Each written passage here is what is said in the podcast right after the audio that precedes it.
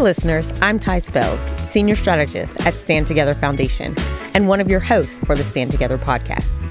Every time you hear my voice, we'll be connecting with remarkable people who will help us gain some perspective. In this episode type, Perspectives, we'll meet some inspiring friends who will help us ground our paradigms and principles in the complexity of human experience.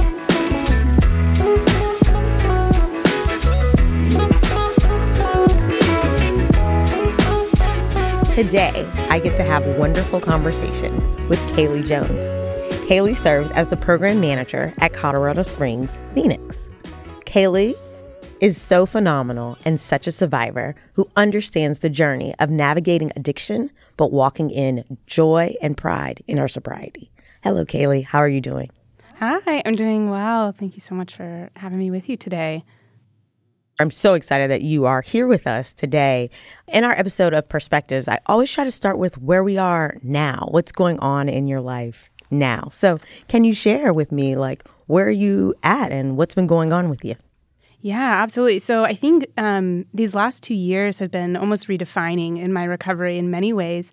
Um, I turned 31 today. Oh, happy birthday. Thank you.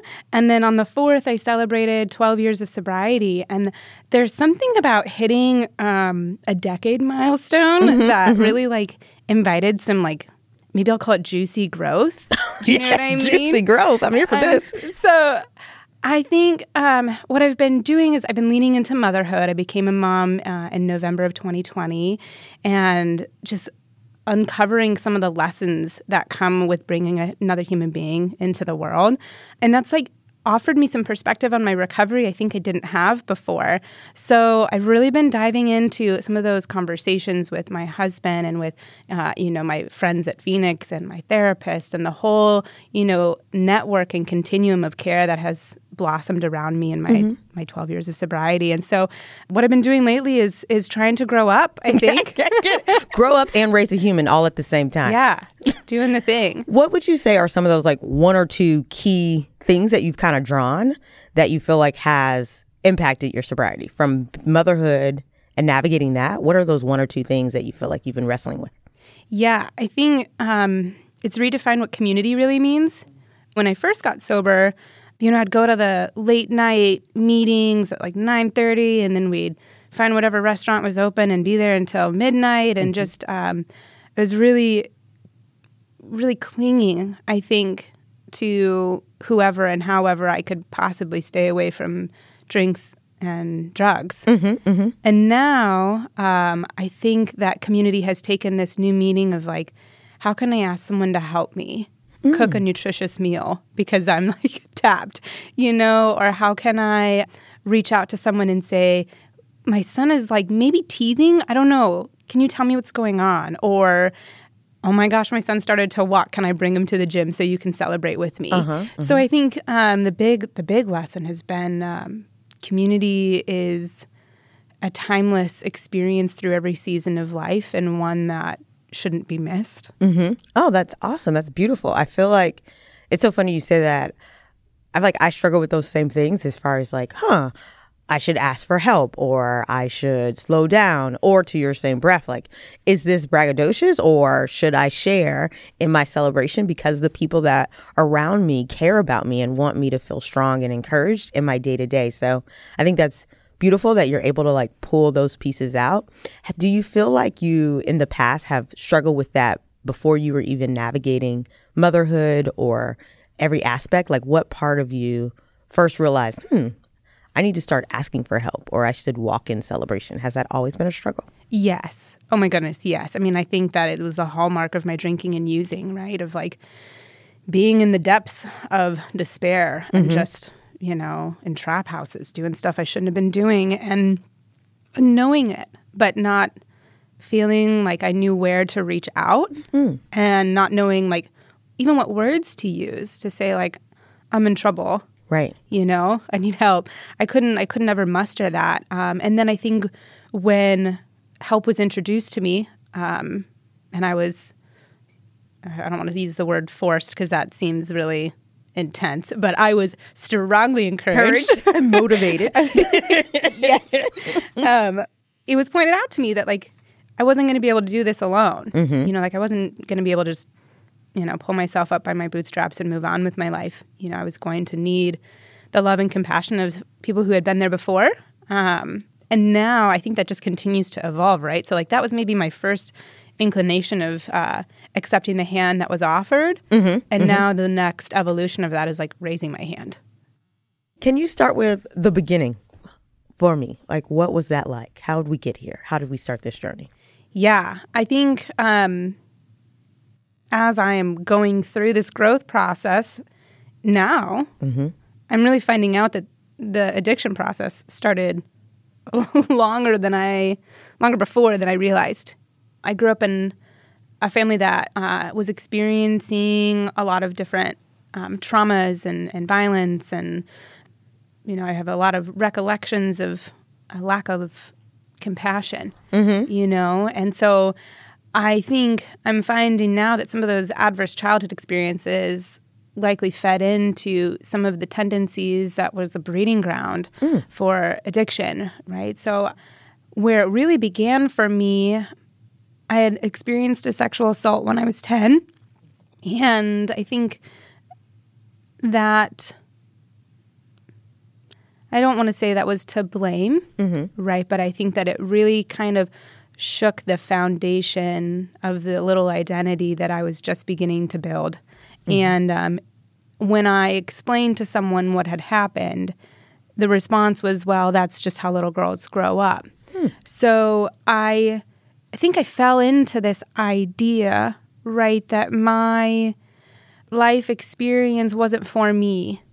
Right? And so um, as i tried to like put back the pieces of um, what i thought and how i viewed the world and understood safety and security that all kind of got fractured. And you know then more life happened as life does.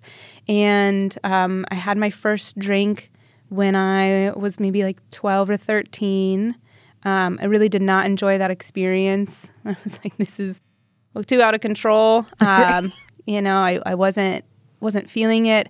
I'd been a competitive gymnast this whole time and you know loved my team felt really supported and challenged and all the things. And then at 14 i um, stepped away from gymnastics. And in that moment there was this like loss of community.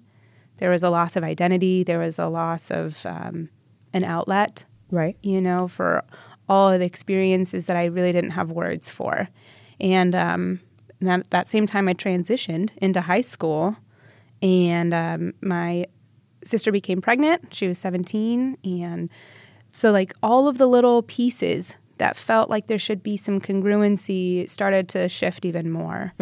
And um, I didn't really have the tools, right? Like, I didn't have the words or the proper modalities around me. Right. And last time you tried to share something, Right. it didn't go well. right. So now you're in more pain, Yeah. but you're trying to figure out the next step. So what did that look like? So for me, the next step was to like try to make friends, right? it's like, I'm like, I, I can't, I can't be in high school without any friends. I was the weird kid in junior high wearing my leotard to school. Like I needed to get my act together.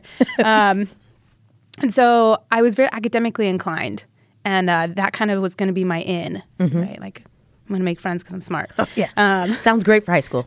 That's really how it works. it's people totally want to talk about school when they're at school. Yes. Um, but anyways, I found these, you know, at the time, what I perceived to be really wonderful human beings, and I think in many ways they were right. Like they were walking their own traumas at that time, um, but they were great people, and so I offered to write their papers for school, and they were obliged, and they thought that was great, and you know they got good grades, and they offered to pay me, and I was like, oh, look at this. Like I could make a living. This will be great.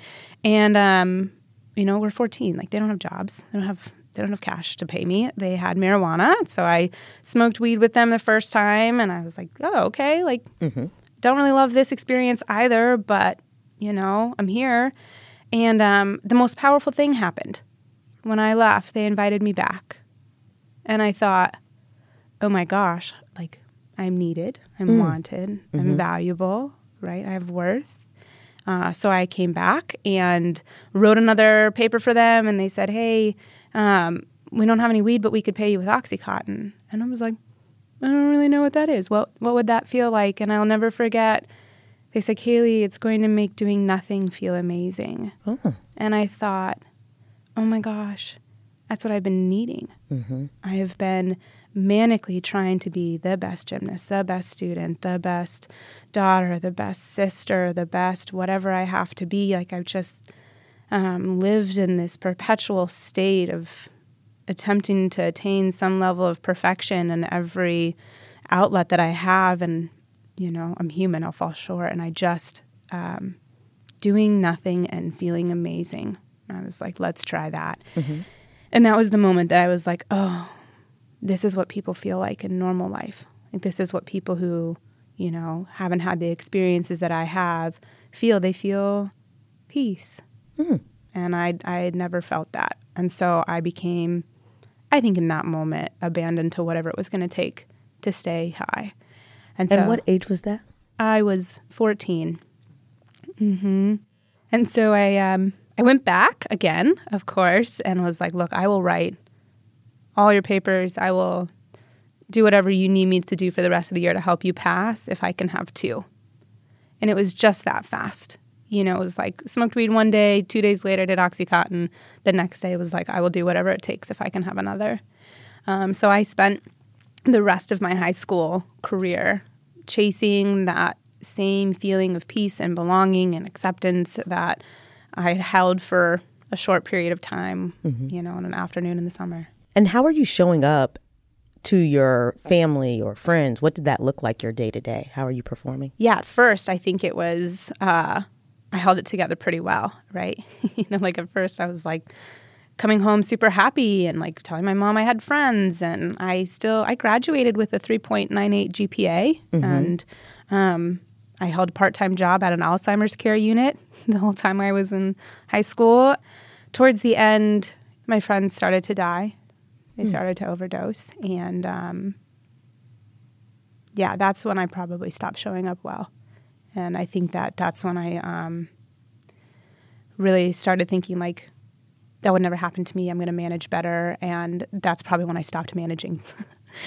Better. yeah, right. And um, people were going to jail, and it was it was we were all spiraling. You know, we were all a bunch of hurting individuals trying to like cling on to each other as life rafts, but we were all just you know broken. So, at what stage did you know you had a problem? That's so funny you ask. Um, I don't think I ever knew. There was one what I call God shot moment where I was like, this might not be right. Um, I had started doing some dealing for our local cartel, and um, I was I'm bilingual, so I have a perfect driving record, and I'm, you know, a five foot two blonde White white girl, right? Like, you're totally set up I was totally set up to be like the to flourish. I Right, see. right. And I mean, I think I have an entrepreneurial spirit. it's like Clearly. wanted to run a business. Um, so I I was doing a deal, and the way that works is a, a vehicle pulls up, you drive in behind them, someone hops out, gets in that drug dealer's vehicle, and then they drive for a minute, so it's inconspicuous. And during that time that I was in the vehicle, it was this uh, beat up Toyota Corolla that smelled, I don't know, not, it smelled like sickness. Do you know what I mean?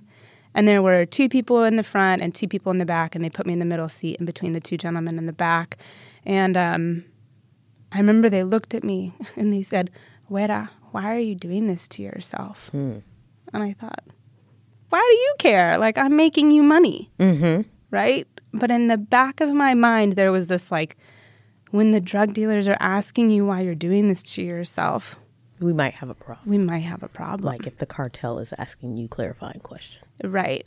And um, I brushed it off, right? Like, I was making good money and I was living this dream that I thought was going to like land me on a beach in Mexico with a mansion. Like, I don't, you know, full flight from reality. Had no idea that I was in a dangerous position. And so when I finally, my parents actually, um, it's so funny that we're here today. My parents did an intervention on September the 7th of 2010. So exactly 12 years ago today. And then, one, congratulations. Thank you. How did that intervention go for you? Yeah. What was that like? it was like probably not my uh, most beautiful moment of existence. My, you know, my whole family was there. My boyfriend's mother, because my boyfriend was in jail. Um, my therapist and the lady that cleaned my parents' house growing up. Everybody was there, and they read their letters to me, um, and they told me that I was going to die if I continued to do this. And they said things like, um, you know, we've we've tried to give you everything. Like you have access to education, you have a safe home to go to bed in, you have, you know, a family that cares about you. Have these things, and and why why are we doing this? You got to stop. You got to get help. And um, the whole time I was licking my mint chocolate chip ice cream aggressively at them. You know, it's like, um, and I didn't want to be there, and I didn't believe them. And then the lady that uh, cleaned my parents' house was from El Salvador, and she came up and put her hand on my knee, and she said, "Hija, you're going to die." And I believed her, and I had never believed anybody about the state of my addiction at that time. Uh, so naturally, I freaked out. I ran out of the house. I found a rock, and I was sitting there, like you know, chain smoking cigarettes, being like, "Okay, how am I going to get out of this? How am I going to get out of this?" um, the guy that I had been uh, dealing with had gotten deported, um, and so I was like, okay, like I gotta, I gotta figure this out, right? Like I have to, I gotta figure out how I'm gonna live. Like I'm not going to treatment, no way, no way. And um, I ran through the whole gambit in my head. I was like, okay, I can get a burner car from his cousin. I can get a burner phone. I could probably sleep on some people's couches. If worse comes to worse, like I'm not a terribly unattractive person, I could walk the streets of South Nevada, and I'll I'll be able to like get enough money to get by, right? Um, and I marched back into that house with the plan, like I know what I'm going to do. And I looked at my mom and I said, "Yes, I'll go." And I'll never forget. I like put my hands over my mouth and was like, "That is not what I meant to say. No, no, I don't want to." She was like, "You said it. You're going." And they put me on a plane the next morning. Um, and my mom, my mom was like on the plane with me, keeping me like in the aisle so that I couldn't like you know Right. sneak off. Was that your first um, attempt at treatment, or Mm-hmm. have you did a treatment past? No, that was my first one. And I, I had attempted, I had gone to a 12 step meeting one time at the recommendation of my therapist. Um, and all I remember is I had really terrible carpet. And I just couldn't get past. okay, I know it's just ridiculous, but I was just sitting there. Um, and you know, there was a person sharing about how unfair it was that they couldn't have a beer after mowing their lawn. And I thought, I don't want this for the rest of my life. this is not. It didn't make sobriety at that moment, you know, at 18 years old at that time, it did not look attractive. Didn't seem appealing. Right. So now you go through treatment. Mm-hmm. After traditional treatment, what is life like when you walk back into everyday life? Yeah, I think um, it was an interesting experience. So, treatment itself, I don't think I really realized I had a problem until I was in treatment. And that was when I was like, whoa, I've landed in a. Who lands in rehab at 19? you know? Um, and my best friend in treatment had overdosed and died on the phone with me while we were there. And um, that was when I was like, I drank and used like she did. And so I got really busy. I got busy doing all the suggestions um, of the treatment center. And the treatment center that I went to was very focused on helping people learn how to live life outside of treatment. So we did 12 step, we had group therapy, art therapy, equine therapy, but then we also went like paintballing and skydiving and they had like talent shows where we had to you know got to learn how to sing and do stuff. And um, they took us to the movies you know. I'd never been to the movies sober in my like adolescence you know they took us to like cheesecake factory and i was like how do you how do you go through a meal without sneaking off into the bathroom to do a line Exactly. you know? um, so they really like tried to set us up so i left treatment being like i have all the confidence in the world i know what i'm going to do i have done life sober before, right? Like I had I had been in treatment for uh, nine months, and one month following that, I was in sober living, so ten months in California, and then I came back home to Colorado Springs, and that was where I did all my drinking and using, all my friends, and I I felt like a raw nerve. Like, have you seen that movie 127 Hours, where the guy gets his arm stuck in the rock, and he has to like saw his arm off? Uh huh. That's what it felt like being sober back in Colorado Springs. It just was like so, ugh, raw. And uh, so I freaked out and I started like digging through all my makeup bags and my old jean pockets, like trying to find something that I had stashed that I could use because my intolerable existence hit me. And um, I couldn't find anything. My mom had done an excellent job of cleaning out, cleaning out my closet. Uh, and so I went through my phone, right? And I'm trying to call the people that I used to use with, and they were all like, "You need to be sober. Stop calling me." And um, I had no idea what to do. I had no idea. So I did what my treatment center put in place, right? So I went to a 12 step meeting and I sat down, and this girl that I used to use with was there. And I was like, okay, God, like I know somebody. Oh gosh, okay.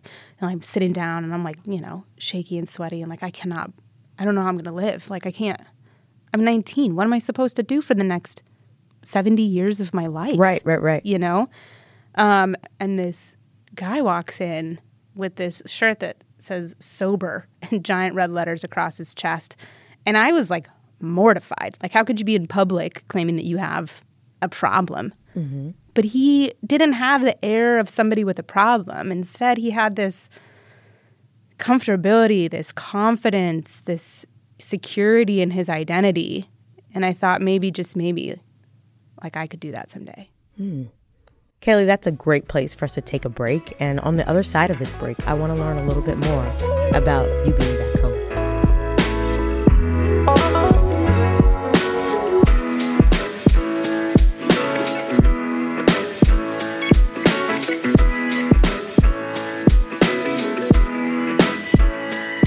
We are back with Kaley Jones, my good friend. Um, before we went on break, you mentioned this gentleman walks in with an air about him and the word sober. So, how did you process that, or what did that look like, or what did that feel like? Yeah, I think in the moment I was just flabbergasted. Like, how could you wear your problem on your shirt? you know? But I was also intrigued because, I mean, even at at that point, I was almost a year sober. I still didn't feel um, like I was on solid footing mm-hmm. in my sobriety. You know, it was just like a, you know, trying this thing out and trying to figure out how to do it. And in that moment, I wasn't sure I could. Mm-hmm. But the sober shirt maybe thought maybe, I don't know, maybe I could. Maybe I could do it. Did you speak to him? Did you talk to him? I know you're there with your friend. How did you figure out what the sober shirt even represented? Yeah, well, my friend knew him. And so he sat down next to her. And um, they were planning on going bowling after this 12 step meeting. Um, and I'm a terrible bowler. like, it's embarrassing. That's what makes it good, though. just so you know. Right. um, but they invited me to go. And again, it was kind of like that feeling back when I very first got introduced to drugs of them inviting me back. It was like, oh my gosh, like that elation of um, I, I might have found some people who can help me, who can who can walk with me, you know. Uh, so I went bowling. I remember leaning over to my friend and I was like, "Girl, is he gonna wear that shirt at the bowling alley? Like that is public, public." Okay. She was like, I don't know. He always wears it, whatever. Um, so while we were bowling, um, we got to talking, and I ended up giving him a ride home. And I looked down at the clock, and it was eleven fifty eight, and I was like, Oh my gosh, I'm gonna have a year sober in two minutes. And he was like, Well, you can't do that alone. And so um, we went to a Denny's. It was the only place that was open. Uh, he bought me a cup of coffee, and he told me about the Phoenix. And he had been working as an instructor in Colorado Springs. And um, yeah, he told me about like camping and climbing, and they did yoga and they had a group fitness class, and it was all free if you had 48 hours clean and sober. And I was like, I got a year. finally, something I qualify for, right? Yes. Um, and I don't have to pay for it because Lord knows I do not have any money left over. I was, you know, walking out of treatment after spending every last dime on drugs. Right. And uh, so um, I remember thinking, like, okay, like I, I, I rock climbed in treatment. Um, so at least I'll know how to put the harness on right. Right, like, I right, might right. not know anything else, but I can do that part. Um, so they were climbing at City Rock in downtown Colorado Springs. And I remember um, driving my old beat up car down there, finding a parking space, and then sitting in my car and being like, oh my God, oh my God. oh my God, can I go in there? Can I, can I, I mean, do I really remember how to put a harness on? Like, what if he's not here and I don't know anybody? And, um, you know, what if, like, I just had all of these what if scenarios that at the bottom line, what if I'm not good enough? Or what if I'm not accepted? right? You know, like what if my past has disqualified me from a future? So opening that door, I probably was like a fifteen thousand pound door or something like that, and I, I remember once I got in there, um, it was September, so it was hot outside. I opened the door and the air conditioning hit me, and it was bright, and there was all these like you know if you've ever seen a rock climbing gym, it's like a spattering of colorful holds and there were people all smiling and talking and laughing and I'm over here like, don't you guys know how terrified I am? You know? Um, and I walk up to the front desk and I shakily say, I'm here for the Phoenix. And they were like, oh my gosh, welcome. We're so glad you're here. Let me take you back. And, you know, it was the first time that I was in a recovery setting where I wasn't a problem. I was just a person, and I had every worth and right to be there. And um, they weren't like, "Oh, you're with the Phoenix." They were like, "Yes, I'm so glad you're here." Um, and I thought that was the first moment that I was like, maybe just maybe the rest of my life, the rest of these 70 years or whatever I have, is not going to be a fight, and maybe it'll just be joy. Mm-hmm, mm-hmm. So now you have realized that, hey, maybe, just maybe, I could do this. Mm-hmm. I am not a problem. What do you do? What is your first day or moment of Yeah. the Phoenix like? So I harness up. Um, I go through their introduction clinic. I meet a bunch of people. Then after my introduction clinic, they introduced me to even more people that were there. There were like 50 people there climbing with the Phoenix. And I was like, I can hang out with any of these people. Like I immediately have this like group of people who are down to get my number Right. and go climb or go to a meeting or get breakfast or you know help me find a job like i was just plugged into a network of individuals who are like let's do life Right. So it's kind of like, in essence, when you first started, when we think about high school, you finally like, hey, they invited me back. Let's do life. Then you realize, uh, maybe not the right best choice of the way to do life. But now you step into the Phoenix and you found these individuals who are doing life and inviting you back Yeah. in a healthy way. right exactly i think you know the first introduction around drugs there was always that question of like ooh I probably shouldn't be doing this you know my mom told me to keep my nose clean and here i am Right. snorting oxycontin um, and then walking into phoenix it was like yes this is what i should be doing. Mm-hmm. This is great. Everyone feels great. And it was like i'm i'm doing what i'm supposed to be doing but more than that i'm doing something that is soul filling mm. instead of soul degrading. Mm-hmm. Mm-hmm. It was like something you could walk in with a sense of pride, it sounds like. yeah. So now you are kind of realizing I found my people. I find joy in that. What ended up happening with that relationship or friendship or group of individuals that kind of allowed you to stay on this journey with the Phoenix and yourself? oh i think i became like totally obsessed both with the phoenix and with that guy in the silver shirt Okay. so I ended up marrying him in um, 2014, and Congratulations. thank you. Yeah, and uh, had our first baby in 2020 together. Um, and those those individuals that make up the family of the Phoenix were the people at my wedding party. Mm-hmm. You know, they were the individuals after I brought you know my son into the world, the front door with food. You know, Yeah. they were the ones. They brought him a succulent. My son, they brought him a little succulent the day he was born, and it was like three o'clock in the morning.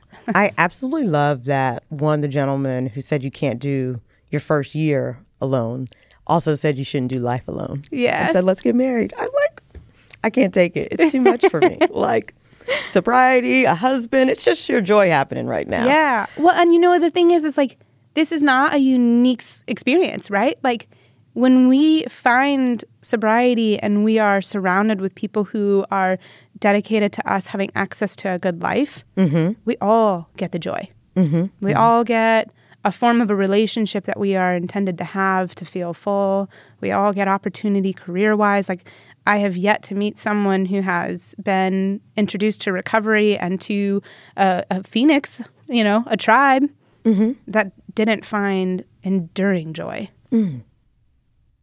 Now, knowing that you have found that enduring joy, found individuals that are showing up the first day to make sure that you and your family feel supported in this new chapter of life. Let's circle back like what has that done to help you stay encouraged, to help you stay motivated and as you prepare for this next chapter? Yeah, well, circling back to the beginning of the introduction, I started volunteering for the Phoenix, which, by the way, anyone can do anywhere, mm-hmm. which is great. Um, and I I spent I don't know probably like 400 hour 480 hours a year volunteering for the Phoenix. I worked in banking and insurance and went to Phoenix. That was my life. So in 2017 they asked me if I'd like to do it officially, mm-hmm. like work for Phoenix. And I was like, "Oh my gosh, you all had no idea. I've been dying to do this. This is the this is the dream, right? You know, to give give recovery back in the way that it was given to me." Um, so I've been officially working for the Phoenix since 2017, and um, I think that has created the new bedrock upon which my so- sober life has flourished. You know, I was six years sober when I started working for them, and um, in that time, right, I've seen thousands of people come in and, you know, set the drugs down and pick up a barbell or take the ankle monitor off and go for a run. Mm-hmm. What would you say is that the uniqueness or the difference that makes the Phoenix the Phoenix for that individual that might be navigating their what ifs in the car? Mm. I think it's such a unique experience for each person, but I think the thread that ties all of the experience together um, is the sense of belonging, the like completely judgment free place to walk in wherever you are. Like I'll never forget a woman walked into rock climbing and um, she was an RN and she had lost her license um, because of using controlled substances that she had taken from the hospital. Mm-hmm. And um, she collapsed on the floor in the fetal position and just sobbed in the middle of a Phoenix event. And I sat down beside her, pulled her in and hugged her and said, Why don't we go for a walk? And, um, you know, her daughter just celebrated being nine years old. She has over eight years of sobriety now and has her RN license back and is practicing as a psychiatric mental health nurse practitioner, you mm. know? And so I think the the common thread there, right, is that come in, mm. open the door, even if you have to crawl, I'll crawl with you until mm-hmm. we can mm-hmm. get to a chair. and let's let's do this. Like we can we can walk in the journey um, as far as we need to and as long as we need to for you to have that moment of I belong, I have arrived, and these people are going to catch me. I mean, literally, we're going to catch you rock climbing, and figuratively, we will hold sacred space for you to navigate what began your addiction and what will end it. Kaley, you shared that a woman walks into the Phoenix and she fell down in a fetal position and was crying. And you immediately met her where she was and said, I will walk alongside you in this journey. And I feel like for that, you were confirming and removing the stigma attached to what she was about to walk through. Can you reflect on how has removing that stigma helped you in your journey? And also, how do you feel like it will impact you in your role as a new mother? Absolutely. I mean, stigma itself is so complex and affects all of us in such deep ways that when it was removed from me walking into the climbing gym and being welcomed by people who didn't know me but believed in my recovery, now I can come from that experience and offer my son belief in him and whatever he goes for.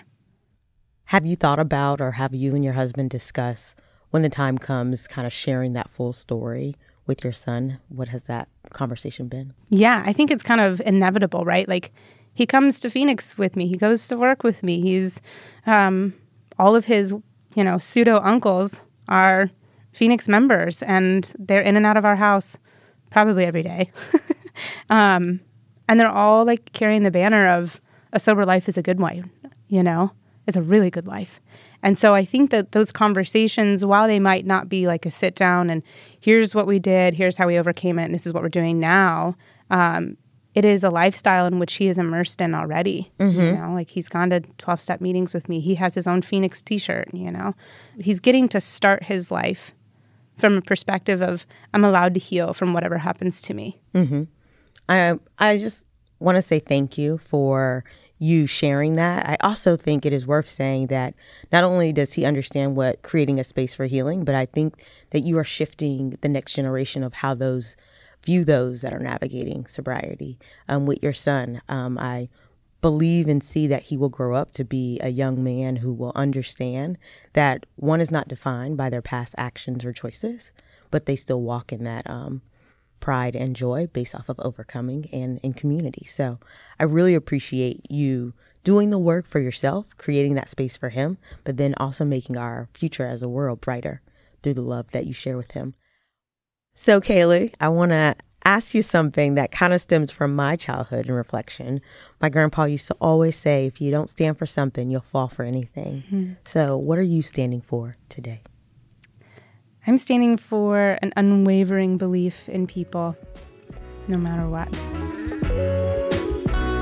Kaley, I just want to say thank you. Thank you for showing up to this conversation with such an open heart, walking in your truth and vulnerability, and also what you are doing to remove the stigma and to keep encouraging those as they're walking in their sobriety. Yes, thank you so much for having me, and um, thanks for starting the conversation so we can all learn.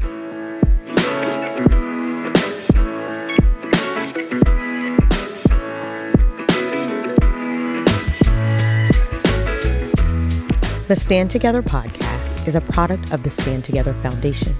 It is produced by Bittersweet Creative with executive producers Obiekwe Okolo and Robert Winship. Editing, engineering, and sound design by Robert Winship. Our title track is Being Nostalgic by Flying. The Perspectives intro music is Knowledge is Power by Matt Large. Extra special thanks to producer Molly Ringel and Elgin Cato for their insights and miracles of coordination that made all of this possible.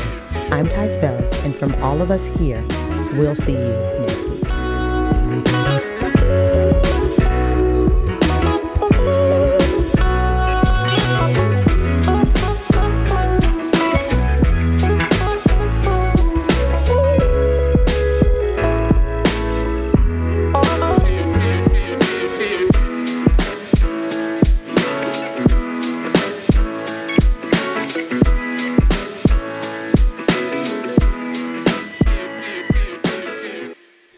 Make things way too complex. Like it'd be stressful. Oh, I'm with you. And I'm like, why, Ty? Why?